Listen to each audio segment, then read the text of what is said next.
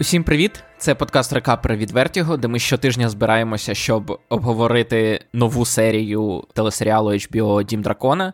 Як завжди, обговорюємо ми, редактори Вертіго Микита і Саша. Саша, привіт! Привіт, Микита. Сьогодні ми обговорюємо п'яту серію, яка називається Ми освітлюємо шлях. Але до того як перейти до обговорення серії, я хочу зробити дві корекції того, про що ми говорили в попередніх випусках. По-перше, в попередньому обговоренні я сказав, що на початку серії малий Блеквуд вбиває Баратеона, але він насправді вбиває Бракена. Я переплутав герби домів, тому що у Баратеона олень, а у Бракенів кінь. Відповідно, я. Побачив роги, де їх не було. Відповідно, це чергова сторінка в давньому протистоянні двох річкових домів, і один з наших слухачів це помітив. Дякую. А по-друге, ще коли ми обговорювали другу серію і обговорювали стартові титри, ми казали про те, що навряд чи вони будуть змінюватися, тому що родовід е, Таргарієнів не настільки гнучкий, як події в Грі престолів, які в кожній серії розгортаються в різних частинах континенту. Але ні, якщо ви переглянете, наприклад, титри до другої серії, а потім титри до четвертої серії, а потім титри до п'ятої серії, то ви помітите, що там у леді Елісент, якщо ви знайдете її позначку, то там спочатку від неї не йде нічого, тобто її позначка ніби закінчує родовід Таргарієнів. А в наступних серіях з'являються і від неї теж струмочки, що показують, що вона народжує королю Візерісу нових і нових нащадків. Ось, відповідно, титри змінюються, і я очікую, що в наступній серії ми побачимо вагому зміну ще одну в цих титрах, тому що головна подія п'ятої серії це було весілля, весілля Лейнора і Рейніри, про яке ми казали е, минулого разу. А ще довгоочікуваний конфлікт між Сером Крістоном і Рейнірою. І словом. Одна з сюжетно найважливіших серій сезону. Думаю, тут сперечатися не можна. Нам заявили всі вже фракції в конфлікті. Вони вже навіть почали збирати, скажімо так, сили під свої стяги. І тому, Саша, як тобі, як тобі серія в цілому? Дуже дуже прикольно. Я взагалі з кожним епізодом все більше мені здається, мені подобається цей серіал. Я постійно його порівнюю з Грою престолів. І не знаю, Дім Дракона поки що виглядає, як знаєш, ем, дуже акуратно така підстрижена, причепурена гра престолів без без зайвої ниточки, без без жодної зайвої сцени, без е, жодної сюжетної лінії, яка б вела б нікуди. І мені це поки що страшенно подобається. Якраз також в останньому епізоді мені дуже сподобалося, що знов таки ми вже про це в кожному епізоді, напевно, подкасту говорили. Але усі ці події, які Мартін описує, знаєш, з такою віддаленістю історика, тут вони справді обростають дуже класними класними деталями. І за цим дуже цікаво спостерігати. І Я не знаю, як ти. От, Микита, ти більше любиш ем, дивитися серіали, коли ти читав перше джерело, якщо вони зняті за першим джерелом, чи ні? Я все люблю більше дивитися, коли я читав. Я, якщо дуже чогось чекаю, то я намагаюся прочитати перше джерело до виходу фільму або серіалу. От у мене завжди була проблема, коли е, на Вертіго я писала, наприклад, рекапи на якісь серіали, переважно це були детективні серіали ті самі всі е, детективні трилери від HBO, типу гострих предметів і, і всіх наслідувачів. І завжди я дивилася першу серію, потім я думала, ні, треба все-таки прочитати перше джерело. Я читала перше джерело, а потім решту сезону сиділа і думала, блін, ну наше я прочитала перше джерело, тепер не цікаво дивитися. А тут ти зробила те саме. Так, я зробила те саме, але зараз я страшенно рада через те, що воно, мені здається, навпаки, дуже допов... Ну, коротше, якщо раптом хтось із слухачів водночас і хоче собі заспойлерити всі події, але переживає, що потім буде нецікаво дивитися, я насправді навіть раджу прочитати перше джерело через те, що те, як сценаристи з ним працюють, і ті деталі, які вони додають, мені здається, що це лише е, додає до експірієнсу перегляду додаткових якихось шарів. Тому. Серія мені дуже дуже сподобалася. І мені сподобалося, як вони вирішили оцей конфлікт. Ми Микита з тобою в минулому епізоді говорили про те, що що ж вони тепер будуть робити з Сером Крістоном. Як тобі як тобі взагалі те, як вони вийшли з цієї ситуації? Мені сподобалося. Вони ми тоді казали, що було дві теорії, що сталося з Сіром Крістоном. Або вона його звабила, а він сказав ні, або він їй запропонував поїхати, а вона сказала ні. В результаті сценаристи об'єднали ці серії, Why not both? запитавши так, «Por no los dos?» І вона спочатку його звабила, а в наступній серії він запропонував їй поїхати. У мене є питання до Сера Крістона в цій серії, я скажу чесно, і до того, що з ним зробили сценаристи. Але от до того, як ми до цього перейдемо, от продовження такої тієї думки, яку ти сказала, щодо того, що тут.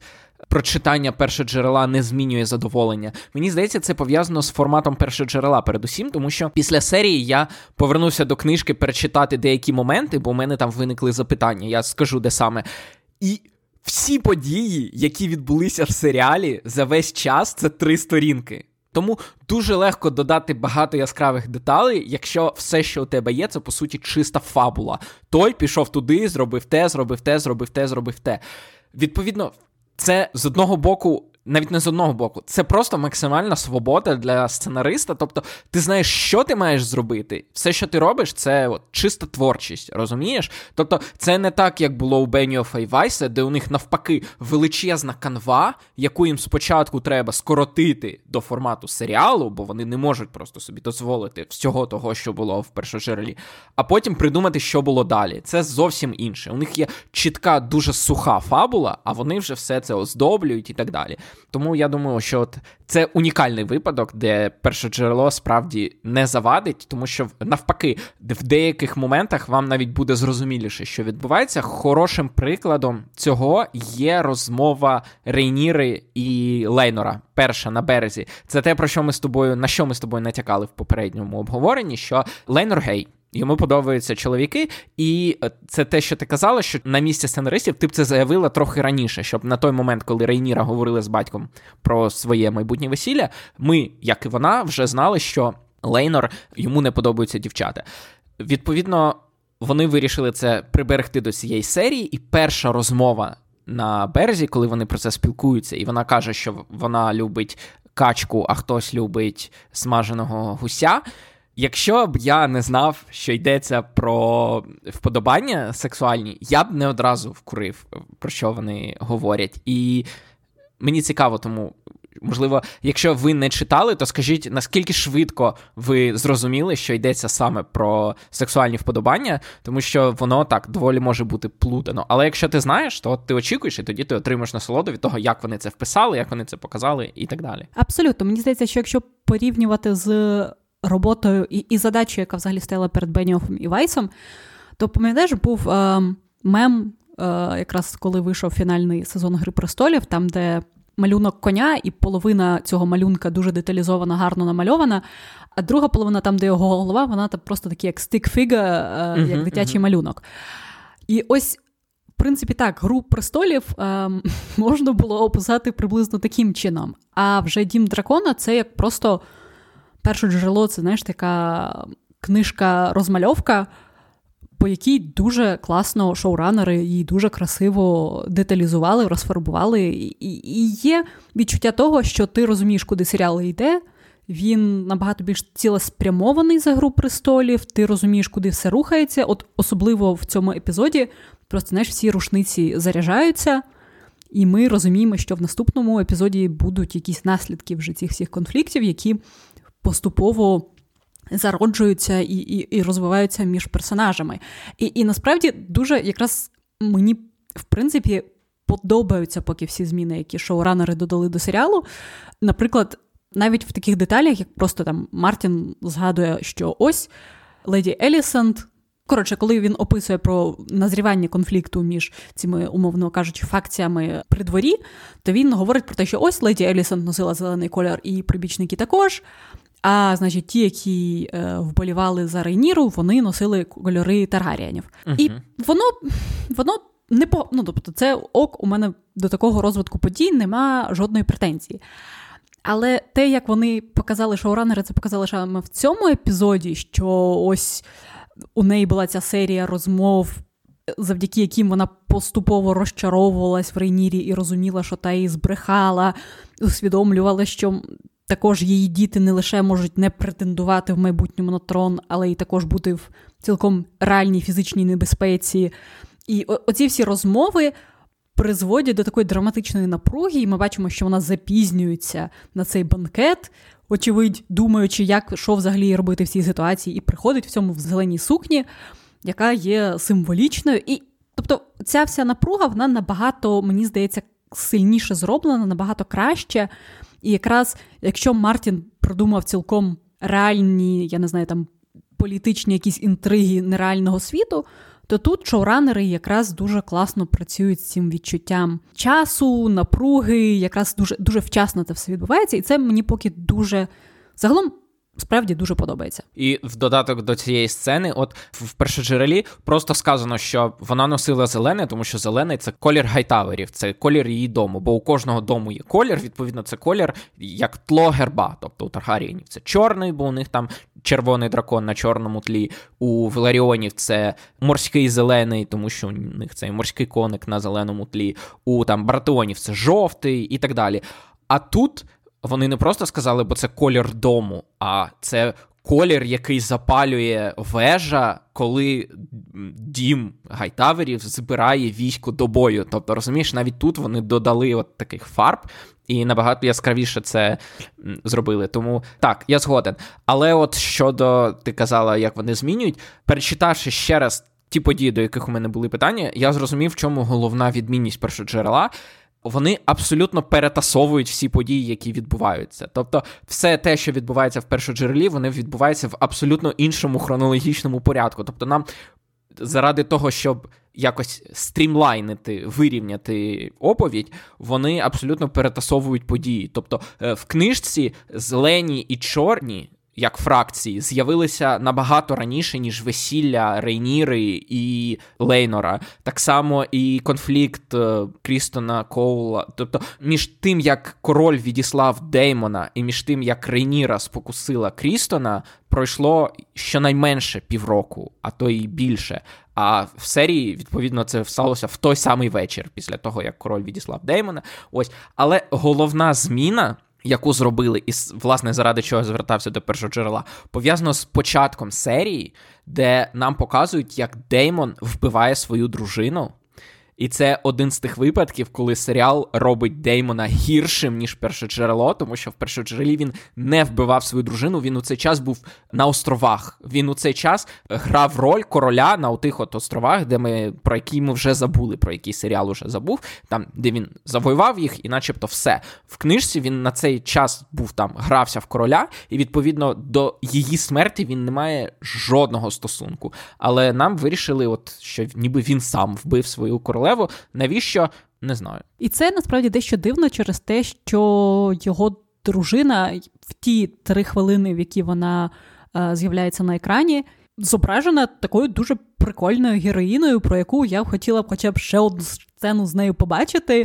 А тут тільки я думаю, о, вона прикольна човіха, як вона отримує каменюкою в обличчя, і, і на цьому її екранний час закінчується. Е, Ну, таке. Я згоден, причому в книжці ми її завжди бачили через Деймона. Ну, як, ми її взагалі не бачили, просто Деймон про неї казав, він бронз біч, типу, бронзова баба, бронзова сучка. І відповідно, я вважав, що вона якась, е, не знаю, старша за нього, або товста, або груба, або ще якась. Ні, це шляхетна жінка, мисливиця, дуже красива. Але ні, просто Деймон Гівнюк, який не хоче просто жити в цих сільських пейзажах, і відповідно йому навіть не підходить цілком цілком пристойна дружина, високородна і так далі. І відповідно він її вбиває, тому що він мерз, мерзотник і негідник, а не тому, що у нього якась погана дружина. Так, це не те, щоб Деймона нам до цього зображували ідеальним, але але все ще, знаєш, е, справді його персонажа трошечки лихоманить, мені здається, і і ось складно зрозуміти, що взагалі складно зрозуміти, от навіть не те, наскільки він є поганим чи хорошим, а те, наскільки все, що він робить, це справді результат якогось задуму і, і якихось. Серйозних там, я не знаю, стратегічних роздумів, а наскільки він справді просто, я не знаю, не збирався вбивати дружину, але потім побачив камінюку і такий, все, ти мене задовбала, а зараз я тебе вб'ю. І я ось справді не розумію, наскільки це наскільки це хаотичний персонаж, наскільки це продуманий персонаж, і що взагалі від нього а, варто очікувати далі. Так, абсолютно. Давай перейдемо до підготовки до весілля. Відповідно, король прибуває в Дріфтмарк, де він просить руки Лейнора, і Лейнор з е, Рейнірою заключають контракт, скажімо так, шлюбний контракт. Вони домовляються, що вони будуть виконувати свій подружній обов'язок перед королівством, але жити і спати будуть з тим, з ким їм подобається. Відповідно, для Лейнора це лицар цілунків, якого нам представляють і одразу вбивають в цій серії. А для Рейніри це Крістон Коул. До того як він власне з нею розходиться. Мені оця сцена на березі, де вона порівнює їхні вподобання сексуальні з їжею, дуже нагадала класну сцену з ситкому Schitt's Creek. Ти не дивилася?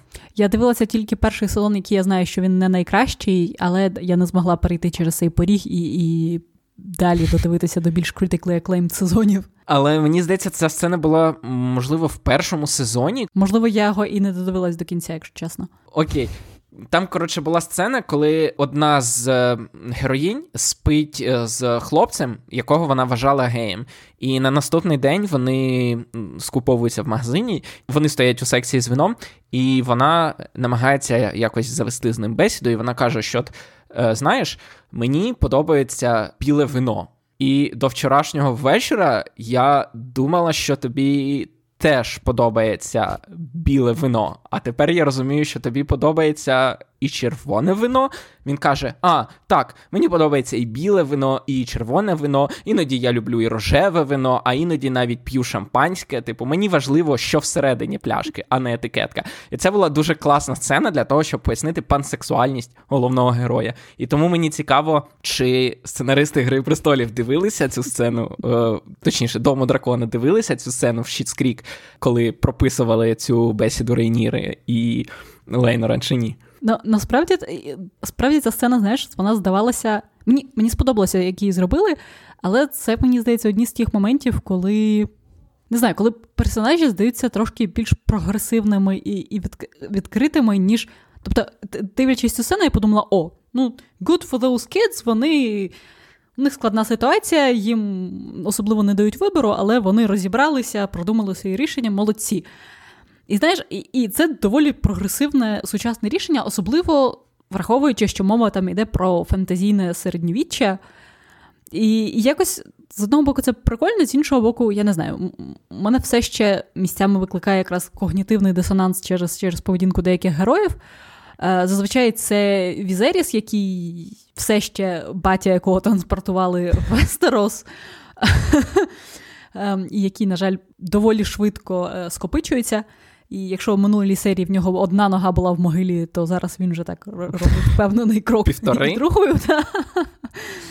Ось, але мені насправді цікаво, як е, смерть цього лицаря е, поцілунків вплине на дружні стосунки наших е, наречених, і, і як взагалі чи це вплине на їх союз, чи навпаки, це вплине негативно, і, і вони будуть бачити ворогів один в одному через те, що коханець Рейніри вбив коханця її нареченого. Я, Як взагалі мені цікаво, прогресивні вестерські пари е, вирішують ось такі складні, нетривіальні стосу... ці конфлікти у своїх стосунках? Я не знаю, я не знаю. Ну, в мене є припущення з першоджерела, але знов таки, як це буде подано в серіалі, невідомо. Але от моє власне найбільше запитання до цієї серії це не те, що Деймон вбив свою дружину, хоча він цього не робив в першоджерелі, а те, як саме сир Кристон вбив лицаря цілунків, тому що.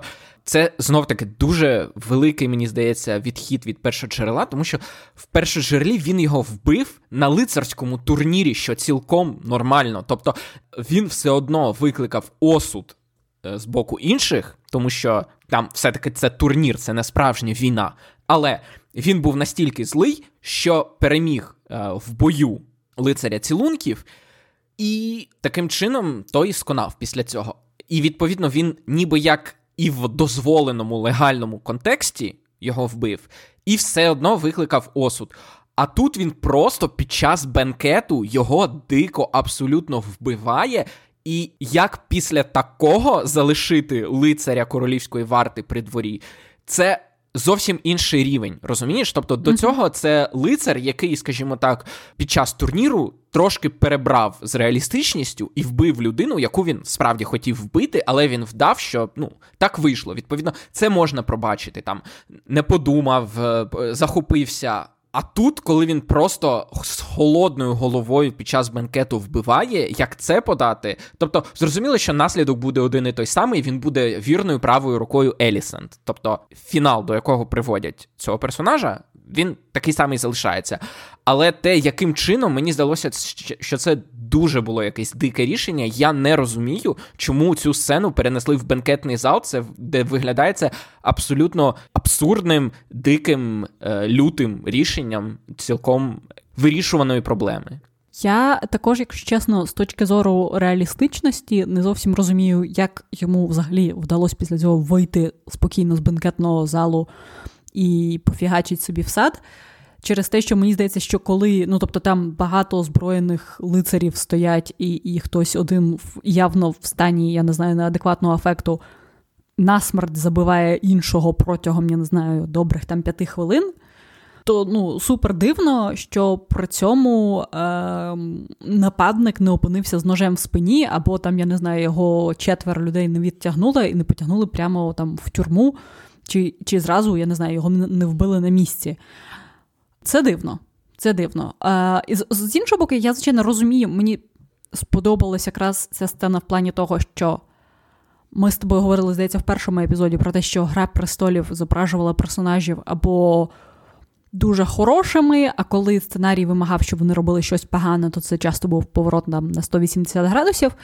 А тут серіал якраз класно балансує між тим, що ось людина щиро вірить там свою обітницю вважає, що вона її порушила лише заради там якогось великого кохання, е, все таке. А тут він опиняється з розумінням того, що для Рейніри він просто там якась розвага тимчасова, і він заради неї порушив свою обітницю і, і зрадив просто усьому, в що він вірить. І тобто зрозуміло, що ось якийсь такий внутрішній душевний конфлікт він може трошки надломити психіку людини. Але з точки зору якраз реалістичності цієї події, це якось дещо дивно. Хоча мені, звичайно, дуже сподобалося, як вони, тим не менш, вирішили буквально за 15 хвилин після смерті цього лицаря поцілунків відразу в трьох метрах від місця, він помер, продовжити грати весілля. Це виглядало, типу. Звичайно, його шкода, але у нас вже заплачено за тамаду і гарячі закуски, тому давайте не відволікаємося. Але да, але це, це якщо чесно. Це це викликає багато багато запитань, особливо враховуючи, що сам сер Крістен Коул буквально за 15 хвилин до цієї сцени, коли він зізнався леді Елісант в тому, що він переспав з Рейнірою, він їй сказав, що ось я там прошу єдине, не катуйте мене, не не четвертуйте, а, а просто відразу стратьте.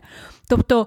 Вестеросі є наслідки для людей, які порушують правила. Чому при цьому чувак, який на вечірці зафігачив лицаря іншого просто до такого стану, чому він відразу також не зіткнувся з якимись наслідками для своїх дій? Це це, це дивно. Я згоден. Знаєш, це те, що ти сказала, про те, що дії е, ведуть наслідки. Якраз цього тижня читав дуже класний пост на Reddit з критикою популярних фентезійних тропів про от, е, повсюдне зґвалтування, про mm-hmm. повсюдний інцест і так далі. І там наводилися приклади, що, наприклад, ще в середньовіччі гвалтування були суворо заборонені. І тобто, через те, що ми часто сприймаємо це не з історичних джерел, а з художніх джерел, то нам здається, що ну до 1900 якогось там року всі взагалі чоловіки гвалтували кого хотіли, а насправді ні, завжди за зґвалтування було покарання. Тобто, коли в країні була більш-менш централізована влада, а якими б дикими і темними не були середні віки, там, в принципі, в кожній країні була централізована влада. Всередині країни гвалтування були заборонені. Отаке просто вбивство на площі теж було заборонено. Тобто, те, що ми вважаємо, як ну, це були середні віки, там робили все, що завгодно. Ні, всі ці закони вони дуже дуже старі і проти інцесту, і проти педофілії, і проти гвалтувань. Але ми вважаємо, що ну можна, тому відповідно і на бенкеті можна вбити. Тобто, у нас немає рамок, щодо яких ми кажемо, ну зараз би так не можна було, але в тому світі можна було. А чи можна було справді? Тобто, знов таки, ти сама кажеш, з одного боку він готовий померти, тому що він порушив обідницю, а з іншого боку, він просто так вбиває чувака і нічого не отримує. Тому так. І в цьому плані знов таки згадаємо про нашого попаданця Візеріса, чувака з нашого часу. Він знову, він знову, от, хоч я й кажу, що в ті часи там було багато законів, які ми думаємо, як сучасні, наприклад, про заборону повсюдних зґвалтувань. А, а от Візеріс в розмові з Корлісом каже, що наступником престолу стане первісток Рейніри будь-якої статі. І це супер прогресивна. Ну просто це настільки прогресивна штука, що навіть у Великобританії, де було повно королев, закон про те, що наступником буде первісток будь-якої статі, прийняли от буквально. В минулі 10 років, вже коли у принца Вільяма народжувалася, здається, народився хлопчик, тільки тоді прийняли закон, що первісток будь-якої статі стає наступником, тому що до цього і королева Єлизавета, і королева Вікторія вони стали королевами тільки тому, що у них не було братів. А не тому, що вони народилися першими. І відповідно те, що Візеріс в ті часи вважає, що е, наступником може бути не тільки дитина жіночої статі, а навіть тоді, коли потім народиться хлопчик, це супер прогресивна ідея. Е, хвалю, Візеріс хорош. Ну, прям. Візеріс, так. Е, шкода, звичайно, що йому, схоже, недовго залишилось але він класний чувак.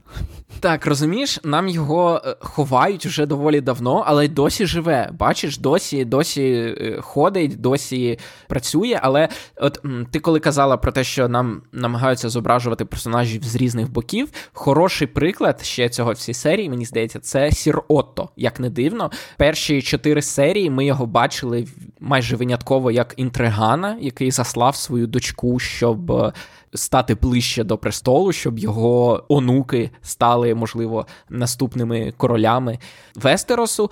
Але на початку серії він проявляє себе як Варіс е, з Гри престолів, що він думає про долю королівства. Що він каже, що якщо наступницею залишиться Рейніра, то відповідно буде смута, буде хаос, знову будуть е, якісь намагання від'єднатися від централізованої влади, оголосити незалежність, тому що жінка слабка. Відповідно, Ланістери нам щоразу, ну щоразу, коли нам показують Ланістерів, нам одразу нагадують про те, що вони не приймуть Рейніру як королеву. Вони не вважають, що жінка може бути наступницею престолу. І Сирото це розуміє. І тому, коли він каже це, і більше того, коли він каже, от те, що ти казала про. Елісон, що він їй пояснює, що Реніра не може залишити в живих її дітей, просто тому, що вона вимушена. І те, як він каже, що він це фреймить не так, як Реніра погана е, сучка, яка вб'є твоїх дітей, тому що вона зла і підступна. Ні, він показує, що це її єдиний вихід. Відповідно, він розуміє, що Рейніра вимушена буде це зробити. Відповідно, це не робить його якимось злодієм, який плете інтриги, а просто ну, людиною, яка намагається уникнути кровопролиття. Суперечливо. Так, але це знов таки інший бік от того його інтриганства. Абсолютно, і знаєш, було відчуття того, що він до сьогоднішньої серії використовував частково свою доньку, але також думав чомусь, що вона розуміє, за якими правилами це все працює. А тут він, мені здається, вперше задумався над тим, що Елісен не зовсім розуміє, які тут взагалі ставки, і які для неї можуть бути наслідками взагалі. Тому справді, да, Сарото, звичайно, можливо, йому варто було краще готувати доньку до того, яку роль їй треба виконувати, і раніше попереджати її про те, що буде, якщо вона спробує е, захопити престол для своїх дітей, але в неї це не вийде. Але але так, абсолютно. Але ще повертаючись в нашій розмові, але забігаючи вперед з точки зору хронології серії, мені також, е, по-перше, візер, те, як Візеріс вмирає, але ніяк не може вмерти, мені дуже нагадує е, смерть короля жаби з третього шрека. Мені здається, це третій шрек, можливо, четвертий. І ось на рахунок того, що шоуранери точно бачили Шрека, я впевнена через те, що також е, взагалі сцена весільного банкету і, і того, як дуже накаляються пристрасті і різні локалізовані конфлікти паралельно розвиваються. Мені також дуже нагадувала сцену вечері е, з другого шрека, яка вже стала мемом, там, де просто всі е, тягнуть на себе е, порося і, і, і мають якісь е, неозвучені конфлікти між собою. І це справді з точки зору драматургії.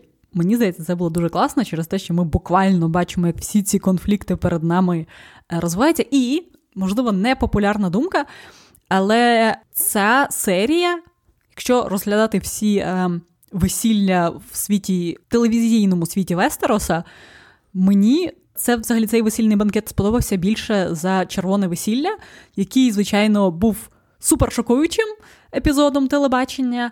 Але мені здається, що ось якраз тут, е, в цьому епізоді, це був такий трилер, коли ти розумієш, які конфлікти назрівають, а герої ці ще не до кінця е, усвідомлюють.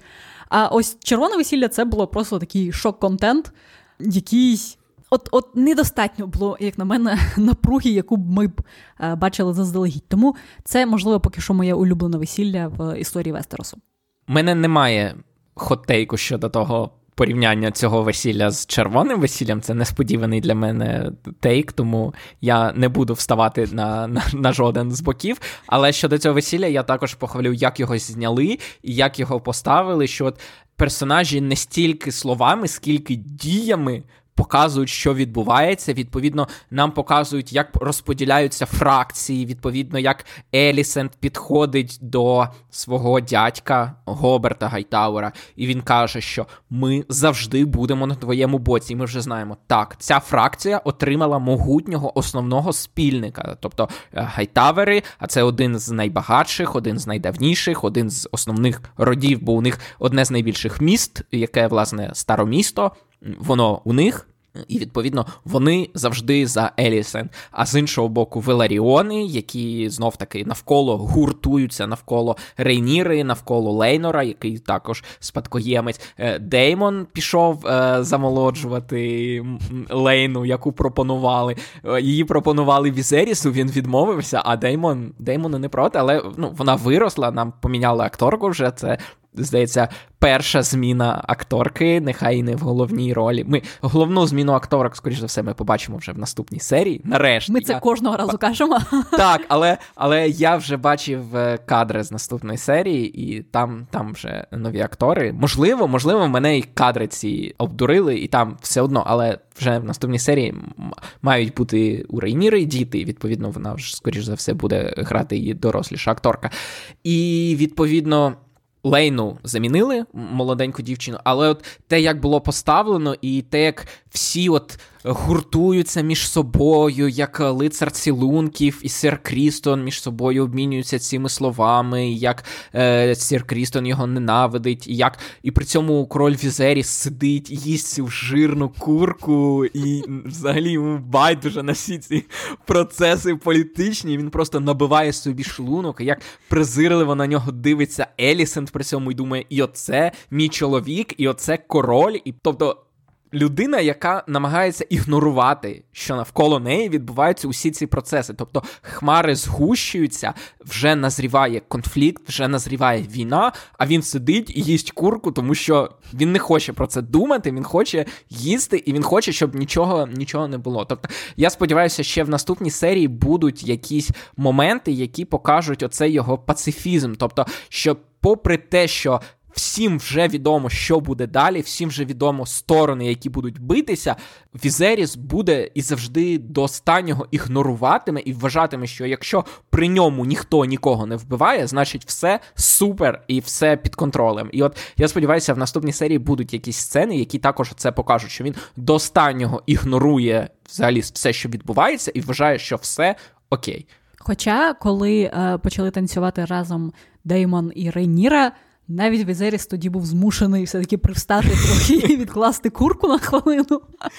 Але е, мені цікаво, що через те, що знов таки я сказав, події переставили місцями і трохи стиснули в часі. Цей Деймон е, він повертається буквально кожні три дні.